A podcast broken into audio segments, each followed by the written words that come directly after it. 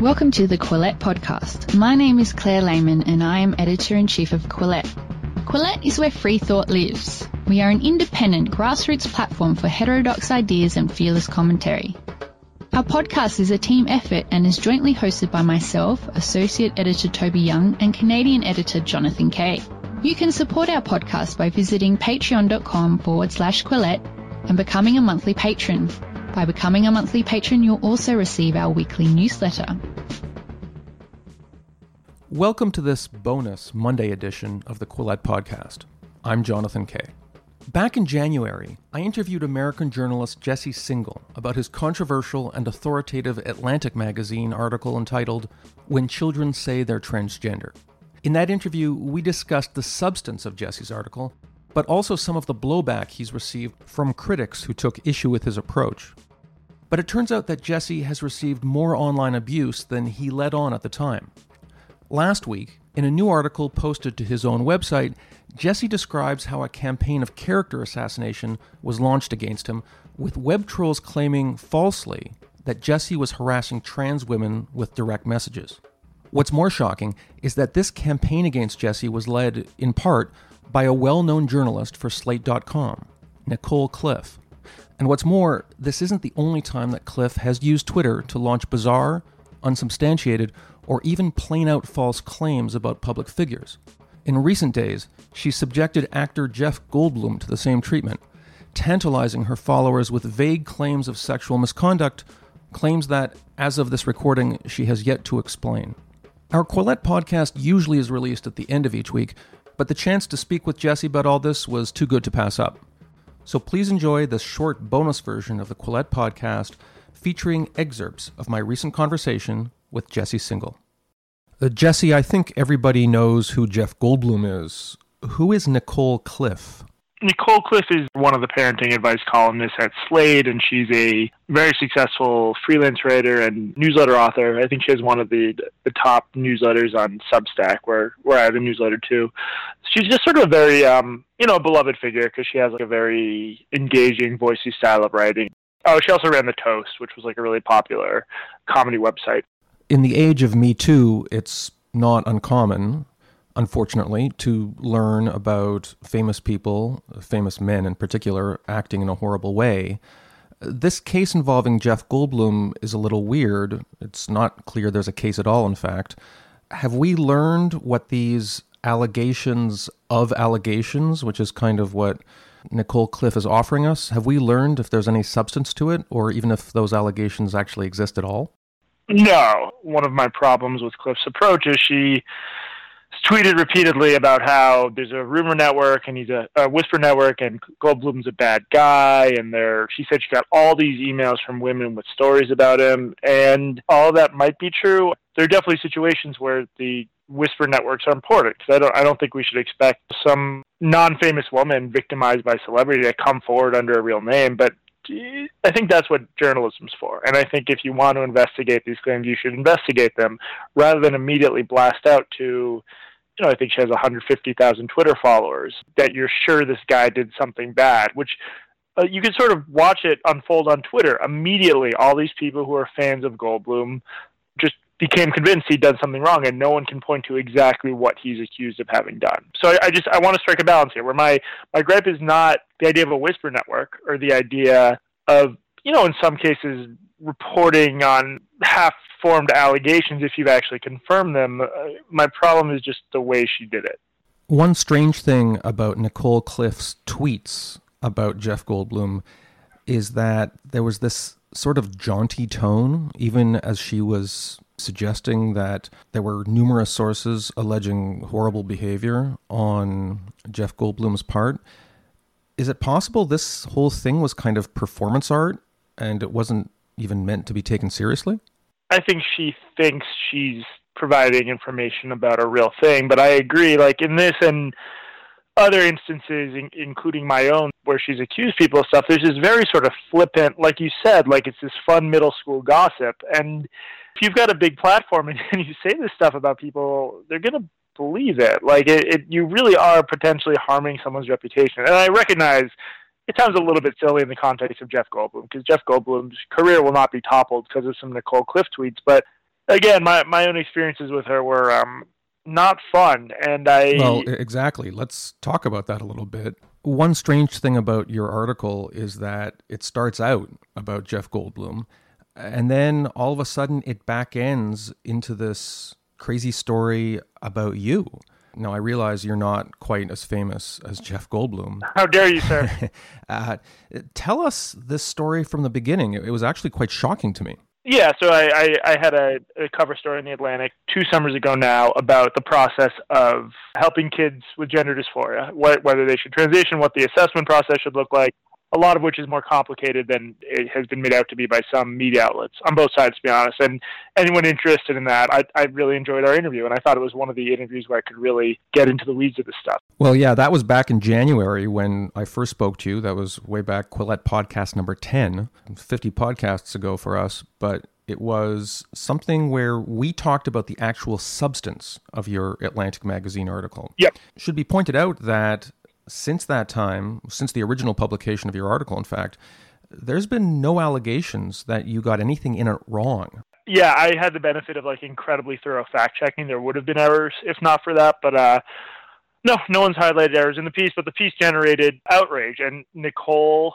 quickly did a tweet storm where she said that I was obsessed with trans women and that she had heard from so so many of her online trans friends. That's the uh, that's the phrase she used. So so many.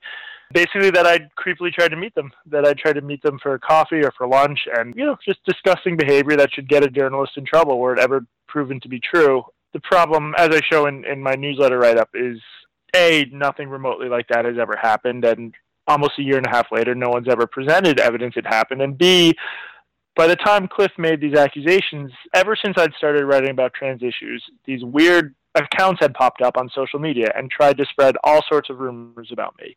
Horrible stuff about sending pictures of my penis and harassing trans women. And it's been sort of disturbing watching it spread. And most of the time, I just haven't really done anything about it because if it's just random small follower weirdos on Twitter, there's not much you can do. You you might make the situation worse by drawing attention to it, but it's spread, and whoever is behind this is, has been successful getting it to spread. And Cliffe was the first like really big, genuinely famous person who just treated all this as true. And without uh, any attempt to reach out to me for comment any attempt to verify it she just she blasted out an incredibly damaging potentially career ending rumor about me just like that. Like again like it was in middle school lunchroom and it was i'm still absolutely infuriated by it. I can't believe she did that. I can't believe you know a slate journalist would do that. And she's gotten in trouble for this multiple times now. There was another weird instance I don't fully understand involving the British royals, where she just tweeted out this long conspiracy theory, where she tweeted this 25 tweet tweet storm about the royals and about some non existent cheating scandal. And everyone believed it, even though she said up top, this is just my theorizing. So this isn't the first time she's just sort of tweeted wildly about other people. And she seems to sometimes retreat to the claim that she's not a journalist.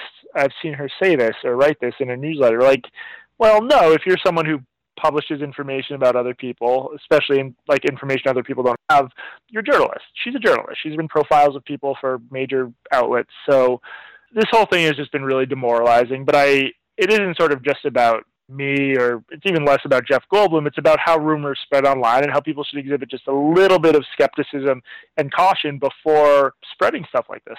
Is there any indication that the editors or executives at slate.com uh, that they've taken Nicole Cliffe to task for these reckless attacks on public figures? I do not know if she's a staffer there or she might be on contract. I'm not going to call her bosses over this. I it would shock the hell out of me if Slate cared that Nicole Cliffe is just sort of wildly spreading rumors about me. I'm a little bit cynical about the state of journalism right now. I think it's the sort of thing where I left New York Magazine to write a book, but I'm still a contributing writer there. I would hope that, you know, if I tweeted something false about someone, I, I think they'd be justified in going to New York Mag about it because there has to be some accountability. But um, no, the Slate's not going to do anything about it. For all I know, you know, the higher ups at Slate believe this is true and would never work with me. That's like the the whole point of this kind of whisper campaign is to make the target feel that way. Like I oh my god, what are people saying about me? Is my career in trouble? What can I do? It's like it's a helpless feeling, but it's it's designed to do that at a certain level.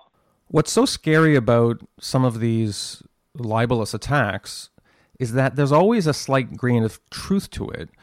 Uh, if you're a journalist who's interviewing sources, sometimes you're taking them out to lunch or whatever, or sometimes you're in a direct message exchange with them. It could be like one or two in the morning. I've certainly done that. And there is this kind of unspoken informational intimacy that exists when you're DMing people at all hours. Are you paranoid that, like, six months later, maybe on your next story, someone will look at these direct messages and say, this was some kind of flirtation or whatever? Is it inhibiting your reporting and source development in your forthcoming journalism? Yeah, I mean the whole point has been to make me paranoid, and it has made me a little bit paranoid. I mean, part of uh, so like when I reported the Atlantic story, of course I I did I got lunch and I got drinks with all sorts of people. That's what you do when you're doing journalism. So when I said uh, this has never happened, I mean it's never happened that I've like tried to meet up with someone where there wasn't a obvious uh, journalistic reason for it and again, like I, I don't want the takeaway from all this to be like poor Jesse Singal. I, I just want people to be more critical about spreading rumors and, and to understand how crazy the shit can get. But it seems like this is just like a way of attacking my ability to do my job and to try to get me to determine that I shouldn't write about gender dysphoria anymore. Like you said, no one has been able to point to any problems with the actual reporting. No one's been able to point to problems with the reporting in the other article that caused outrage. So it seems like if you can attack someone on journalistic grounds, spreading rumors about them is a good way to delegitimize them. Anyone who has studied the debate over transgender issues will know that there is a certain kind of very cultish internet sub community on the radicalized fringes. And I'm wondering have you received this kind of harassment and hate mail? Has that come from social conservatives at all, the, the, sort of people who are genuine transphobes? Or has most of this come from the progressive side of the spectrum, uh, the folks who might get angry over any journalistic suggestion that an approach other than 100% affirmation uh, should be recommended in the case of any child who presents with gender dysphoria? Much more anger from the left. You know, four years ago when I was writing more about Gamergate and the alt right, uh, the right hated me, and and some of the stuff I saw then, I couldn't have imagined it getting any worse. Just like really, some some of the similar sort of like rumor mongering, just maybe a bit less obsessive on this particular issue. Most of the heat has come from the left because I think even right wingers who I like disag- who I disagree with in that I'm in favor of, of childhood transition if kids are properly assessed. I think they see me as like the quote unquote reasonable one and because just the reporting on this issue has been so poor elsewhere, I, I feel like conservatives will sort of take what they get. But I, I do have some um, you know, weirdly more fundamental disagreements with them than with the people on the left unhappy with my work, which is why I just you know, when people approach me, I ask them, what do you disagree with? And, and often, a lot of the time, people cannot tell me exactly what it is about my reporting they disagree with. They just sort of know they hate me, you know, because of social media. Given all the harassment and unfair criticism and just general grief that you have taken over that now famous Atlantic Magazine article and other journalism on this issue, I have to ask would you do it all over again? If you could go back in time, would you just say, you know what, it's not worth it. I'm not going to do it. I think I'd have to do it all over again. I, I just think I was never going to have like a journalistic career where people didn't get annoyed at my work. I'm just I'm drawn to sort of you know to difficult issues, and I, I think it's really important to have open conversations about exactly this sort of thing. Like there's there's millions of families around the country and millions of kids who are who are dealing with this and trying to figure out how to help their kids live authentic, healthy lives which sometimes will involve like serious medical treatments. If we can't have a serious conversation about when teenagers should go on medication that will be permanent if all goes well, uh, what can we have a serious conversation about? I just I just think this stuff is too important to let the internet bullies win. You know, this stuff is annoying. And again, like I said, it hasn't thus far really disrupted my career that I know of. And I still you know, I'm working on two pieces now about other issues I'm very excited about. But yeah, just, you can't let these people win, man. It's it's the cliffs of the world, if if they actually controlled what we could and couldn't talk about, and if their rumor mongering were allowed to win out, it would just be journalism would be dead. Jesse Singal, thank you so much for being on the Quillette podcast. Thank you, John. Appreciate it. If you would like to support Quillette, please consider becoming a patron. Head to our Patreon page. That's patreon.com forward slash Quillette. If you haven't already, follow us on social media. We're on Twitter, Facebook, and Instagram. Do you like what you're hearing? Perhaps you would like to read more about the issues in today's discussion. Head to Quillette.com where you will find more content.